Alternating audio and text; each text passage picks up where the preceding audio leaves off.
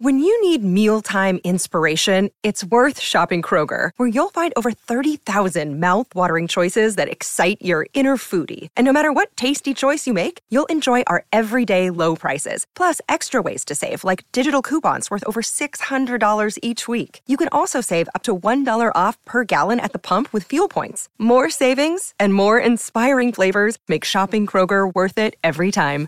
Kroger, fresh for everyone. Fuel restrictions apply. Welcome to This Is Your Journey with Sam Edmund. For Tobin Brothers Funerals, visit tobinbrothers.com.au. Tobin Brothers Funerals, celebrating lives.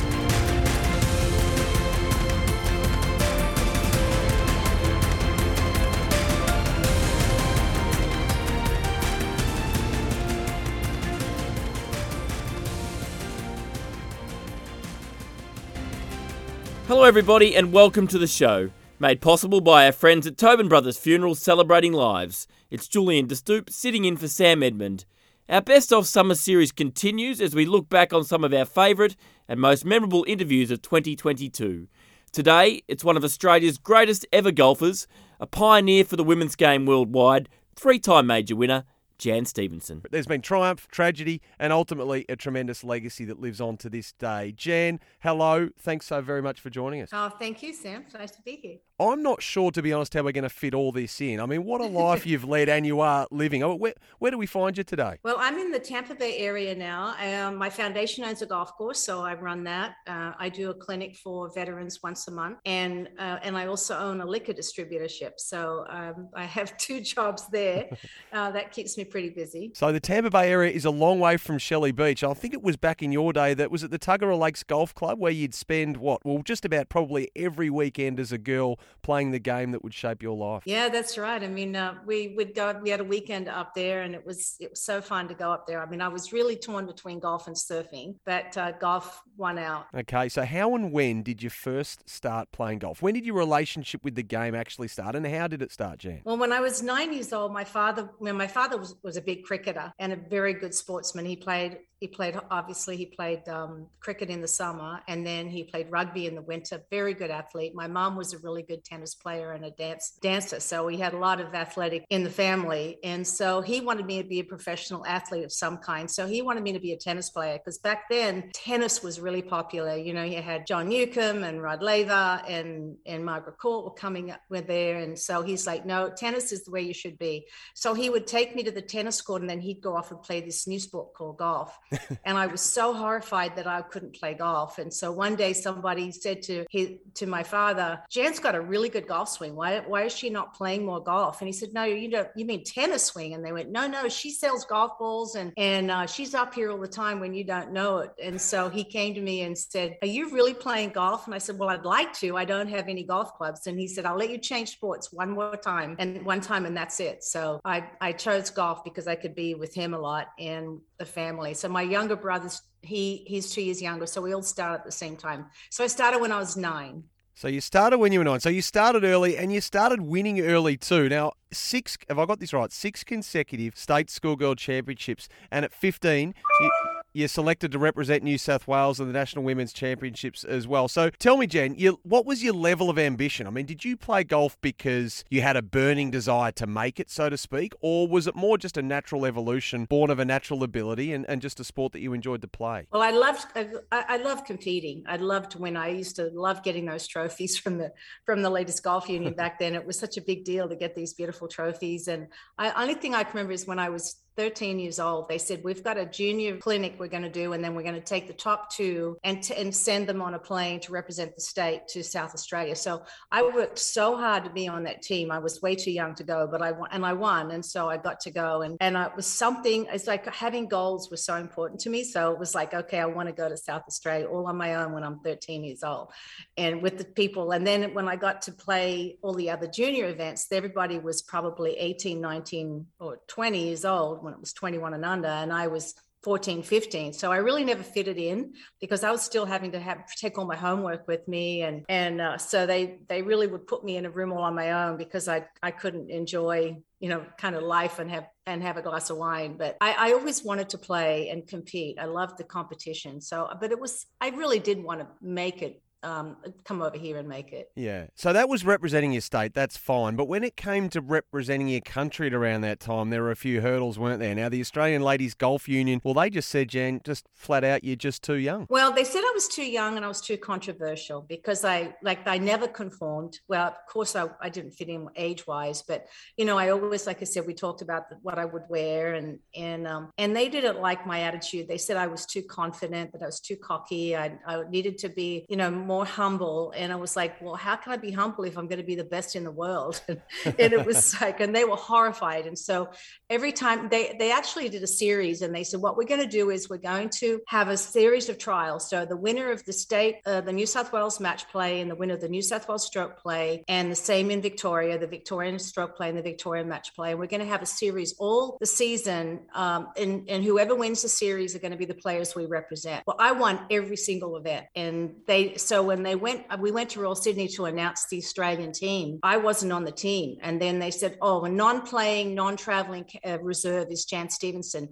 I was horrified. I remember crying all the way from Royal Sydney back to Balmain. And I, I didn't know, my father couldn't stop me crying. My mother couldn't. I was just I for the I was just so mad. But it actually probably was good in the end because it made me turn pro. When you say you didn't conform at this age, how did that actually manifest itself? Are we talking, you know, upsetting them over the, the establishment over things like the dress code and such? Definitely, because you know in those days you'd have to your outfit could never be whether you your skirt could never be more than four inches from the ground when you were kneeling, so it had to be just above the knee. It couldn't be any higher. Right. And you know I was just going by whatever the fashion was, and I just loved it. You know I was so I was so fascinated with it. And then, you know, once I went to June Dally Watkins when I was 18, when I was going to night school for college, she actually gave me a, um, a scholarship to go to June Dally Watkins modeling school. So after that, I was really fast, you know, so fascinated with sports and with fashion. And it, they didn't like it at all because I never wore what you're supposed to wear. And, and um, you know, and I'd paint my golf bag and, and all psychedelic colors back then and painted my car. And so they just, I never fit in. And I was like off the wall for them. And, you know, it was a very, very gentlemanly, ladylike sport. And they thought I was not very good for the sport. Yeah. And the problem was the media got on my side. That was the part, the worst part of it was I had um, you probably well you wouldn't know them now, but the Terry Smiths and and um, all those people back then, they, all of the papers were pictures of me. I mean, you know, I'd, I'd be on the second page of the Mirror, you know, in, in a bikini swimming at Bondi Beach, and they'd, course, they'd have that, and so the establishment hated any of that stuff. I can imagine. You mentioned turning pro. You did that, the Australian LPGA in '73, and then the following year, the US LPGA Rookie of the Year honors. Geez, you hit the ground running. A title at the inaugural Moroccan Open, uh, and at this stage, your golf career. For, we'll get to the other stuff in a moment. Was was flying along really promisingly. It was. It was really. It was pretty exciting because you know you're living your dream. I mean, it was a little hard at first. I hated America when I first came over because you had to change different grass every state, and the players. Here I was going again. Nobody really knew me, and I didn't fit in because back then we didn't have the international players we do now. You know, we only had uh, Little from South Africa, and then Chako Higuchi from Japan. We were the only three international players, and so we were like ostracized. And so I was here. I go again. You know, I'm getting to the American tour, and nobody wants to be anything to do with me. So I got really fortunate though because the, the tour was kind of struggling, and um and you know I, mean, I remember when I won the Moroccan Open, it was so different because it was the first time they'd ever had the women at, at they had a, the men's and the women's event was the same time, which Vic Open has done. Australia's done it better than anybody, and I just am so I'm I'm so proud of them. I just wish they'd do more of that. They keep saying over here they're going to, Mm. and they tried it in Sweden. Annika tried it with her event with Henrik Stenson, but it was I remember in Morocco it was Billy Casper won the men's and I won the women's, and we had to walk on this red carpet all like for 100 yards with everybody in with their guns because there'd been a, a threat on on king hussein's life. And i'm like and and billy casper goes you go first. I'm like no no no. The man should get the trophy first. He's like no you should go first. And it was like walking 100 yards with all of these these beautiful uniformed army people with their guns out. It was like it's pretty scary. So your life's changing really quickly, but it's about to go to another level again. In 75, the then LPGA Commissioner Ray Volpe had decided, and he was ahead of his times by the sound of it, Ray, that he was going to make you the face of the tour, you know, declaring that you had the sex appeal and the talent. What more could we ask for, he said. Did you embrace it straight away, Jan? And, and and golf, as we said, was was very much still a stuffy, conservative environment at this stage. Did any of that have you second guessing, or you're straight in the deep end? Well, no, I really didn't understand. It was just that when Ray Volpe moved the tour, because he came, he was the commissioner of the NHL, the hockey league, so he knew what he was doing. And the tour used to be in in in Atlanta, Georgia, with a, in a lawyer's office. And he said, no, no, no, we're going to make this big time. So he moved the offices to New York City, hired a big marketing firm called People and Properties, and said, let's put this on the map because they are talented. And if we're going to make it, we're going to make it. And then he didn't want, he always said, I want to have someone that can win to be the, the new image. And at the time, Billie Jean King had just come out. So they're like, we don't want to promote that. So here's this woman from Australia. Nobody knows who she is, but she can win. And so he had me fly to New York and said, look, the, the tour is is doing okay, but it's it's struggling. We to get it to a level where you're going to make a lot of money and all the other players are. We need you to do some things, and it's like, well, what things? And I'm like, well, is it going to hurt my game? As it turned out, it did hurt my game. But um, he's like, it's really important to do this for the tour, so the players will. You know, I said, I really want to make it as a golfer. He says, well, you will. You've already, you know, you're already winning, and you're, you know, you're rookie of the year. But I, I just think we could do some really exciting things with you. And I was like, okay. So I kind of reluctantly agreed because I really still was, you know, I'm so ambitious. I still wanted to make it on tour. And that was really my main goal. But so I, I would have, he said, I'm going to send you tickets to fly to meet potential sponsors. And, and so we'll do as much as we can in New York. So as soon as I finished a tournament, in those days, I'd have a, there'd be a message on my locker that there's a ticket waiting at the airport for you. And I would fly to New York and we would play golf and then be out for one or two nights but you know wining and dining potential sponsors. We signed probably 10 contracts for 15 year contracts with, with sponsors that year. And then then the next year he said okay this is what i want you to do now. We've decided the pr firm has decided that we should have um, kind of a magazine to teach the player to teach the people about all the players. And it'll be put into each of the programs of these new tournaments. And so it's like okay. And so we want you to do a photography a photo session you know and, and we're going to put that in each year. So i I did what they said. You know, they had the outfits and they're like, okay, lay on the bed. Now take your bra off. It's, we can see the lines of the bra. And I'm like, oh, okay. So I take the bra off and then they went, okay, just hike it up a little bit more, you know, and next thing the picture comes out and it's huge controversy. And of course, all the players are mad and, and, uh, but it, we did great. I mean, all of, everybody wanted the program every, and then every time they couldn't wait for each year or each tournament to have a new program with these pictures in there. And so it got to be a big deal. It certainly did. So we're going to talk about that in a moment because risque photo shoots, we'll delve into that a little, little bit more. A gentleman by the name of Donald Trump, we're going to talk about also. The next chapter of Jan Stephenson's amazing journey is after this. You're listening to This Is Your Journey. It's thanks to Tobin Brothers Funerals, a family owned business since 1934. You're listening to This Is Your Journey with Sam Edmund. For Tobin Brothers Funerals, visit tobinbrothers.com.au. Tobin Brothers Funerals, celebrating lives.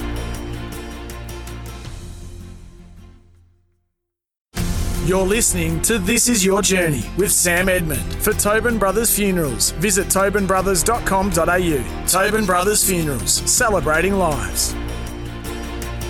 Hello, it's great to have your company on This Is Your Journey, made possible by Tobin Brothers Funerals Celebrating Lives. And we're chatting to Australian golfing great Jan Stephenson. So, Jan, we'll circle back to the golf and your achievements that, that live on absolutely in the respective Halls of Fame, as we mentioned. And you did have immediate success, you know, continued in the LPGA as well with the Sarah Coventry Naples Classic in 76. But as we just touched on before the break, you're the first in the women's game to feature on the cover of magazines worldwide, often depicted in images that were considered racy at the time. now, that the shot that you just talking about with um with the white dress, I think, and, and on the bed, you wouldn't even look twice at it in 2022. But at the time, it really stirred up the hornet's nest, didn't it? It did, and you know, a lot of this comes from you know Australia with our our newspapers. They're almost more like the papers. You know, it's it's the more the tabloid stuff, and but our newspapers were always that way. And you think of the pictures. You know, every other week I'd be you know, on the Sun or the Mirror or the Herald, you know, the Herald in the afternoon paper, with, and it asked me to do a picture, a, sh- a, photo shoot, and I never, never really thought it was that big a deal.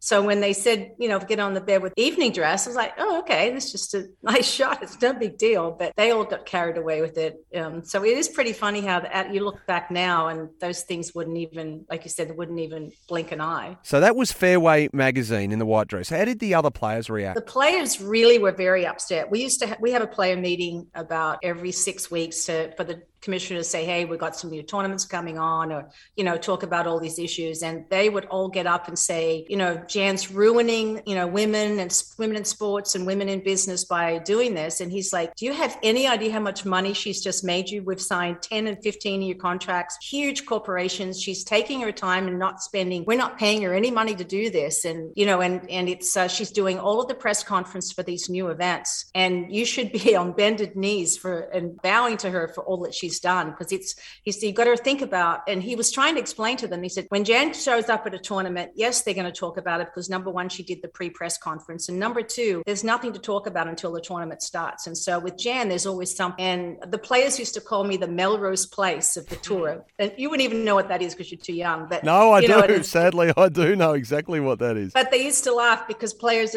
i know beth jan used to say i hate taking a week off because who knows what's going to happen when i come i'm going to miss all the controversy mm. when, when i leave. So they'd say nothing yet, though, because the most iconic photo was, of course, the bathtub full of the golf balls. How, how do you reflect on that? Uh, uh, the most iconic photo I, I, would have thought, where you're sitting in the in the golf tub with seemingly nothing but but golf balls covering you. Well, you know, I think the first one was the poster shot. That's the one that kind of got it all started. And and and I had there was a photographer who was a really good photographer. Um, his name was Dick Zimmerman, and he did all of Michael Jackson's one and all the covers of all the albums and everything. So he was very famous in in. I mean, a really big superstar is photography in California. And actually, that I was the first person to play metal woods, and that's it's too long a story to go over. But what happened was the man that started that, his name was Gary Adams. Mm. He started TaylorMade. Well, then I went on a tear, and I won 81 the majors, 82 the majors, 83 a major, and plus was winning all these tournaments. So they said, Hey, we want to do a poster with you with one of our, co- the metal woods. And we're like, Oh, okay,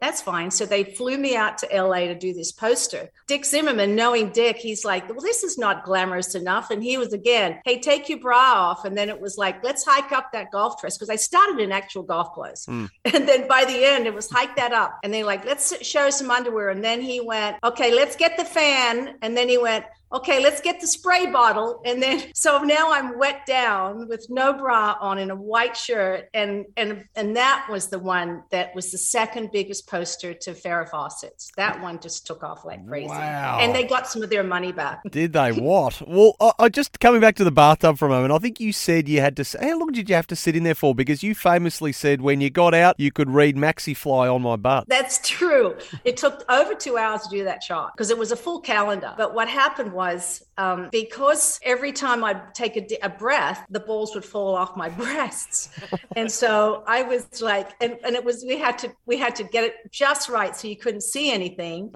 and so and then I and then I complained. I said I don't want to say that I'm naked. So then the photographer's wife made little post pasties for my nipples, and uh, I had like a, a little g string on. They said that way you can't say you're naked. I went okay, okay, but it it was pretty. I kept it for a long time because people kept saying uh, my secretary kept saying, "Why are we keeping these little tiny round things with sticky tape all over them?" And I was like, "It's a long story. I didn't really want to tell her the deal." But every time I'd take a breath or they'd want a different pose, because you know you do all kinds of different looks mm, and mm. poses, mm. they would all the balls would fall off, and I was like, uh, we'd have to have to place them all back on again. Amazing. One of your biggest supporters was Donald Trump. Now, how did you first meet Donald Trump? Well, he sent me a letter back early on when I was, I think, late in '74, um, because I you know, I was already doing pretty well. And and um, I got I received the letter and it said um, I represent. I think it was even the, a, a Saudi company um, that's and I I'm, I'd like you to represent their casino over here. I'm, I'm gonna I've got some funding from them and we'd like you to represent. Would like you to fly to New York to meet. So I well, oh, I don't know if I want to do this. When I called Ray Volpe and he goes, Are you kidding? He's Mr. New York. You better get on an airplane. I went, Okay. So I flew to New York to meet him. And um, and he he was unbelievable. I mean, he's very romantic. I mean, we went to Regine's, we went to 21. He we did the whole, you know, him being he was a huge celebrity in New York, and and um and I would go there after I do my my stuff because luckily I'd be there almost every Monday with potential sponsors. So we would go to dinner and play golf at Winged Foot and um, we had we had a good time. He was actually well, I don't know to say gentleman, but it certainly he would have so many women hitting on him everywhere we'd go, and he really handled it well. What was the most romantic thing he did? I was reading something around a surprise flight to, to Paris that uh, has lived on in, yeah, in well, what happened was I was playing in Atlanta and uh and you know he I, I he called me in in my room because I used to send where I'm going to stay and and the play and the, the LPGA was knew where I was staying anyway. And he said hey you would like to go to dinner? And it, and I said well tomorrow anytime this week. I said no I'm in Atlanta. I'm playing a golf tournament. And he goes well I would like to take you to dinner. And I went, Well, I'm not flying to New York now because I'm in Atlanta and I've got an early tee time in the Pro Am tomorrow on Wednesday. So he said, Okay, well, I'll fly to you and we'll go out for dinner there. And I went, Okay, that's fair. So he said, Meet me at Peachtree DeKalb. And, you know, in those days you could drive right up to the plane. So I drove up to the plane and uh, and he said what do you feel like? And i said oh i don't care. He said would you like do you like french? I said yeah french would be great. I said i don't know what the french is going to be like in atlanta but we'll find you know that's fine. So when we flew i flew i drove up to the plane and you know how they open the door and they put the little red carpet out for the plane and he didn't come out and i'm like what is he doing? So i came out i came up and the captain came out and he said i think you should come inside. I said what does he want me to come inside for? And i went into the plane and it was full of red roses roses. And then there was one seat that was open with one rose and a little envelope. And it said, We have reservations. And it was at some French restaurant. I'm like, Well, is this in Atlanta? And they went, No, this is not in Atlanta. And we're ready to take you to this French restaurant. And I and I I took that one rose and I put thank you, but no thank you. And I put the note back on the seat and and left. And that was pretty much when I, I talked to him that night and he said, I guess you're going to choose golf over me. And I said, because that was it, wasn't it? I mean, uh, uh, I mean, at the time, the only problem was with you and he was that he was seeing Ivana at the same time, and I think it, did it not come down to the fact that you didn't want to give up your golf career like he perhaps wanted you to do to be with him? Yeah, we talked about it a little bit because he's then he started seeing Ivana when he was while he was still seeing seeing me, and he goes, you know, I've I've met a woman that reminds me so much of you. She's very, you know, she's smart and she's athlete. I don't want just someone that, you know, that I, anyone from New York. I want them to be able to be able to be part of my business. And I said, well, I really can't do that. And I mean, he, we, and we actually talked about it because he did say, I mean, he would call me every now and then, even while he was still seeing Ivana and say, you know, you guys are so similar. Are you sure? Because you know, said you can always play golf at Wingfoot, and um, I said, no, that's not the same thing. I, it's not like winning a U.S. Open. And we've talked about it after that. Yeah. We, I played with him about two, uh, 2007, and he goes, you know, you could have been, and and I was we were playing with um the chairman of Deutsche Bank and um, who he'd borrowed a lot of money from. And, and he said, you know, then the, the president said, so I heard you could have been Mrs. Ivana, uh, Mrs. Trump. And I said, well, I don't know if it would have gotten to that, but um, in, and, and he said, and he, and then Donald arrived in the helicopter at that time too, to play with us. And, and he said, and she could have been the club champion at, at Winged Foot and had all this money. And I said, yes, but I wouldn't have won a US Open. And he went, oh, that's true. No regrets, surely. Well, you know, no, not at all. Of course not. I mean, that was my dream, but I wish he'd have been a little more patient oh.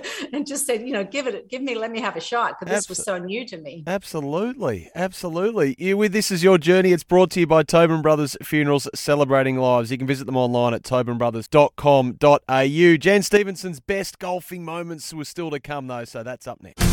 You're listening to This Is Your Journey with Sam Edmund. For Tobin Brothers Funerals, visit tobinbrothers.com.au. Tobin Brothers Funerals, celebrating lives. You're listening to This Is Your Journey with Sam Edmund. For Tobin Brothers Funerals, visit tobinbrothers.com.au. Tobin Brothers Funerals, celebrating lives. Hello, we hope you're enjoying this week's edition of This Is Your Journey. We're with women's golf trailblazer Jan Stephenson. So, Jan, as you just touched on before the break, in the early 80s, let's be honest, you were absolutely on fire. You won the World Ladies Championship in Japan, the first Aussie to win a golf tournament there, and then you went on to win three LPGA majors the Canadian Open, the LPGA Championship, and the US Women's Open. Three massive wins in three years. As far as your golf goes, Was this just as good as it got? Yeah, you know, I actually got better in 87, but right. this was definitely right, riding a high. This was definitely a high. Sure. I mean, the things that, you know, to be in the middle of everything going on, um, Ray was, you know, the tour was bigger and better than it ever been. We had enormous galleries and, and I was, I was a fan favorite, which was really fun. And, you know, I'd be seen, Ray always wanted to have me seen every time we did at an event. Like when I, if we played Cincinnati, I'd be seen at batting practice and then at dinner with, you know, with the catcher who, one of the single cute guys. Or when we played New York, I'd be seen with Ed Marinaro from, you know, the Jets. And so it looked like I was leading this amazingly glamorous, exciting life when really I was just practicing all the time. And oh, I don't would, believe that.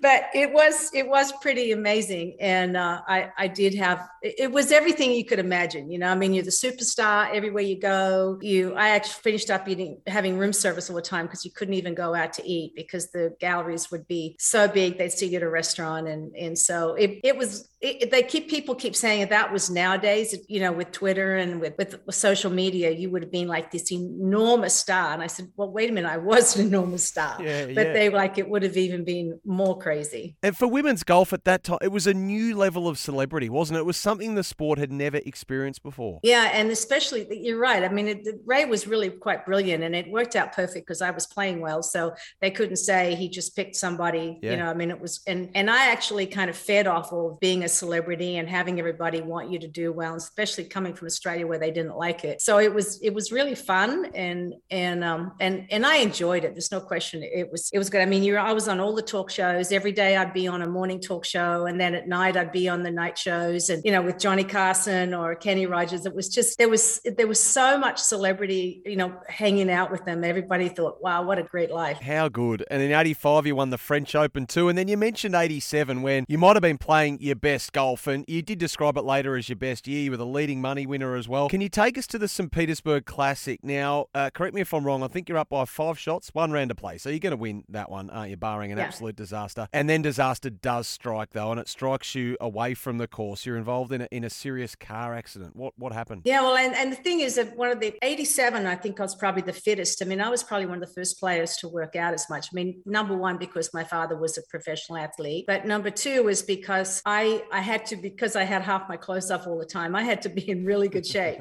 so I spent you know all, so much time at the gym before even people would even think about working out. Nowadays, it's part of part of life. Um, you know, to still work out to work out. But uh, so I was in really good shape, and I'd kind of in '86 and, and '85. Once Ray Volpe left, I kind of missed having him, you know, direct where to do and where to go and what to do, and and have me is out there in front. And so I, I kind of was lost. You know, I, I I I got married, so now I couldn't be seen with everybody, and uh, and and I thought, well, I'd, I'd had my goal to win the U.S. Open since I was 13, and so once that was gone, I kind of had got into a like a lull. I mean, I was always in the top 10 money list for the world, but I just didn't really have any goals. So I went, okay, I'm going to reset my goals to be number one in the world. So in 86, I worked really hard on my game in the, in the off season. And then I got off to a great start. Um, I had a third and then I finished, I won in, in um, Santa Barbara. So now I'm, I'm to, I'm on the money, I'm number one on the money list. And then we had a, we, I was, we played in St. Pete. So I was driving and I was on, I was just on fire. So I had a five shot lead with one round to go, had, did the press conference, putter for a little while, and stopped and got some some takeaway chicken, and was driving home. And um, and and then a, a, girl that was on drugs, she just ran a red light and nailed my. I had a nice brand new courtesy car, nailed my left side. And in those days, all I can say is if it wasn't for Australia, because we've always had to have our seatbelts on, so it was just an automatic thing for me to have my seatbelt on. Whereas in America, nobody else did it. They yeah. thought I was crazy. Yeah. And then so she nailed me from the left side, and then then as I started spinning, then a car on my right, because we were still still green light, then he hit me on the right side. So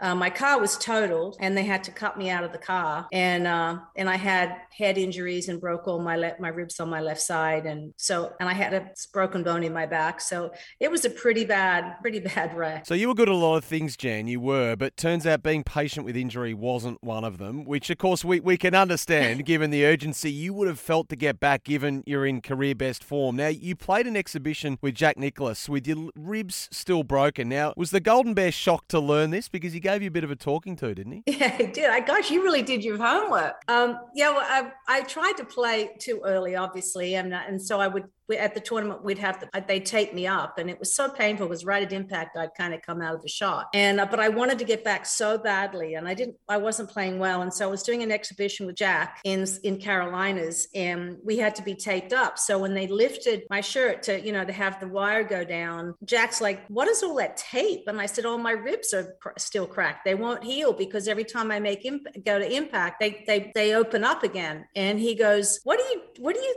doing? You're trying to play golf with broken ribs. I'm like, mm-hmm. yeah, yeah, it's it, it's very painful, but I, I want to get back out there. And he and he sat me down and he said, Have you played well since? And I said, Well, no, of course not. And he goes, Well, I'm telling you right now, you're not going to play well until you let it heal. So he said, I want you to play today, obviously, because it's my event and I want you to, to have an exhibition with me. But he said, What I want you to is promise me that you won't come back until the ribs have healed. And I went, Yeah, but that's going to be, they said two months. And he goes, Well, you're wasting your time out here now. And he said, If you promise, promise me that. And he said, I'll tell you what, I'll give you one piece of advice. Take the weakest part of your game and work on that and as much as you can for two months until the heal. And I guarantee it'll be worth it. And so I took two months off. I took my caddy. We went to Arizona and the weakest part of my game was was long putting. Um, I was never, you know, my putting was always very streaky. I was really good from tee to green. I was very steady. That's why I did well in majors. I, I could always hit lots of fairways and greens. And I felt like there was some areas of my short game which I could do because I had broken ribs. It was easier to putt and to hit little chip shots. So I worked on that, and I think that if if I'd have been a, that good a putter my, the rest of the career, I would have done even better. So then when I went out, I had three tournaments left and I finished second. Um, I missed a short putt on 16, and Lopez made a long putt, and I lost to Lopez on at Portland, and then I won the next two events. So I finished off second, first, first, and finished still finished fourth in the money list after all of that. We're speaking to the amazing Jan Stephenson on This Is Your Journey. It's thanks to Tobin Brothers Funerals celebrating live. Stay with us because we'll be right back with Jan after.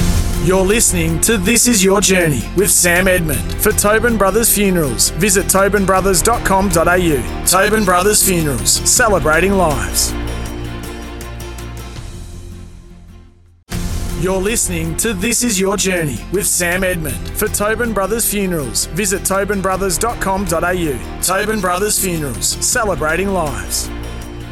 Hello, it's been great to have your company here on This Is Your Journey. Thanks to Tobin Brothers Funerals, a family owned business since 1934, and former pro golfer Jan Stephenson has been our guest today. So, Jan, you got over the car crash injuries, and and you're ready also, which we didn't mention, to re, to return after the tragic loss of your father to full time golf. Your father lost his um his battle with cancer, so you've had to deal with a lot of personal tragedy in your life. It's 1990. You've had a couple of top ten finishes when you and your husband are invited as guests of the Miami Heat in the NBA. Now. You're parking your car before the game when you're attacked. Now, I can't imagine how traumatic this must have been, but if you don't mind me asking, what are your memories of something that, uh, you know, I'm sure was very, very difficult for you to process? The hardest part was uh, that it had, you know, it just destroyed my career. I mean, and and my marriage. but um, you know, I, I went through, like you said, when my after my father died in December of '88. Uh, that was because he was a big part of my mm. career. Mm. And then in '89, my caddy died. My longtime caddy, he died in '89, and and then in in 1990, my brother-in-law got killed, and it was like I don't know how much more I can take. So I went, you know, I'm just going to work on my game and go back to focusing on golf, but that's just always been there for me me and I love it and I love competing. So I worked really hard. And so the first tournament was in Jamaica. I finished top 10. I was really excited about my game. We had a week off and I was really close friends with the owner of the Phoenix Suns. I had floor seats and, you know, loved sports. And so he had, he said, Hey, I'm going to be traveling to Florida where you are. And I'm going to, I'm, I'm going to build a new, new, um, a new arena and I want to check out all the new floors. So I met him in Orlando to watch the Magic, and then I was meeting him at the Heat the next night uh, to see their their stadium. So he left us. Obviously, left us the, tickets, and so um, we parked in an area that was considered you know, one of the main parking areas. And uh, I jumped out of the car because in those days I had one of the first mobile phones. Then it was a Motorola and it was huge and really heavy. Like it was big, right? It, it was it was like really. We, I don't know if you've ever seen them, but they're with really the big aerial too. with the aerial and everything. And I'm like, you know, I don't want to be dr- walking with, you know, one of these brand new phones because, you know, Miami's not known to be a very safe place and it didn't look like a nice neighborhood. So I pumped the trunk and I was going to put it in, in the, in the boot. And and as I did that, this black man pull, pulled my my my um my purse, and I let him. I turned around and saw how big it was. I let him have it, and then um and I threw the phone. I'm like, you can have the phone, and it didn't. And then he tried to get my wedding ring, and then he couldn't get it off because it was pretty tight, and and my rings and he was trying and trying and and i was starting to pull and then he snapped my finger to get the ring off. And he broke all the bones in the finger just to get the ring. And then i started to yell for help and and then he picked me up. He was so big and he threw me at the people coming to help me and i dislocated my shoulder. And then he ran away but they did catch him. But that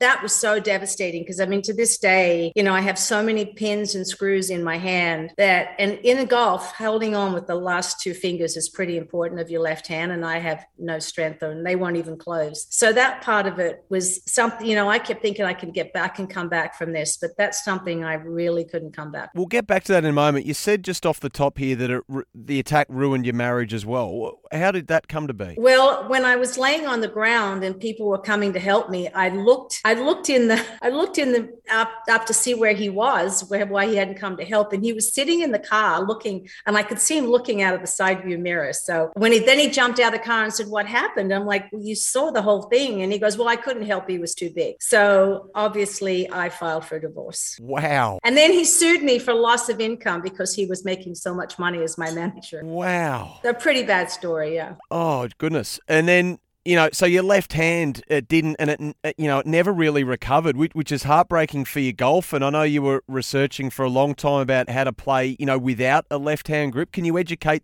I guess, the non golf listeners around this and the challenge? Yeah, well, in, in golf, you know, you really have to, if you're right handed, the last three fingers of your left hand, you've got to really hold on with those to keep the blade square and to get some power. And so I, I started going to every coach in, in the country trying to figure out how I was going to play. And they went, well, you can't play without a strong left side. And, and then um, I, I, I was, I came back to play after I was mugged. I came back to play the Australian Open and the Australian Ladies Masters in Queensland and was sitting with Gary Edwin, who I'd known since I was 16 and he's a pretty famous golfer. And he had taught, and he said, well, you know, you could try the right side of swing. I teach how you right side can power through. And I went, what? And so I actually played pretty well at that Masters, even. And he watched me the whole time, and I was hitting these horrible big hooks because I couldn't hold onto the club. And he said, I think I can, I can help you. And so I stayed and didn't go back to the States and worked with him for like three months. And